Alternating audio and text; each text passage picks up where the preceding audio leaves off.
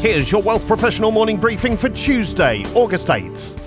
With so much economic uncertainty and in the wake of the regional bank collapses seen south of the border, can investors feel confident in holding Canadian banking stocks?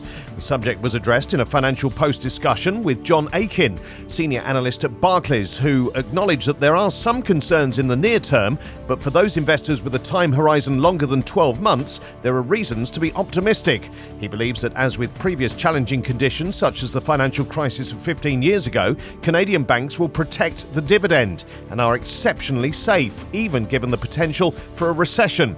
We don't see the economic impact being enough to impact capital, he said. We don't see banks having to raise capital or anything like that. While he noted that Canada's domestic banks look similar, he advised diversification and said that the banks have different strategies, which means investors can almost get the strategy that you feel will grow the best. He added that the levels of capital held by Canadian banks adds to their resilience, while higher interest rates have provided positive impact for their margins, although longer term he expects this to moderate, especially with loan growth easing. Bank's wealth management operations are expected to be one of the bright spots for Canadian banks in the quarters ahead, he said. However, he noted that those banks with greater exposure to international markets may have a larger credit risk, although the potential for longer term growth of these markets may appeal to investors as part of their diversified banking sector holdings. Aiken told the Financial Post that the less competitive market among Canada's big banks relative to the hyper competitive US market and pressure to the US market. While this can mean higher risk in investing in US banks, it can also produce better returns when growth is strong.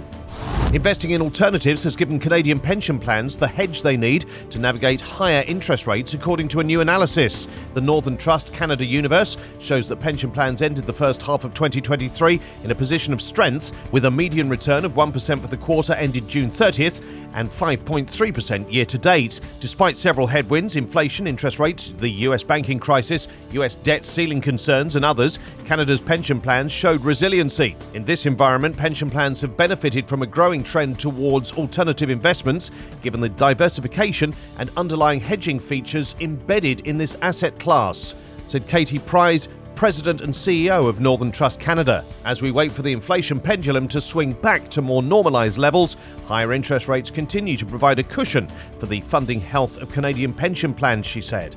Global venture capital continued to favour the United States and China in the first half of 2023, accounting for most of the volume and value of high value VC deals announced. The two countries were the preferred investment destination for 70% of volume and 77% of value of high VC deals, those of at least 100 $100 million, announced globally in H1 2023, according to GlobalData. Canada was among the top 10 countries for deals in ninth place, with three deals for a combined value of $490 million. The UK, Germany, India, France, Singapore, South Korea, and Switzerland complete the top 10. China was some way behind the US for deal volume at 19% versus 50%, and value 18% versus 59%, and its startup ecosystem, as with global peers, is suffering from a funding crunch. As for the outlook, market challenges remain, but the US and China will continue to dominate the VC market despite interest in key areas such as artificial intelligence.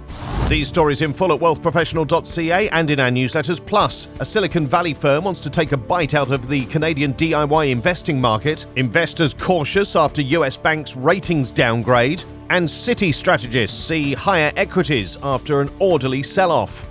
For Wealth Professional Canada, I'm Steve Randall.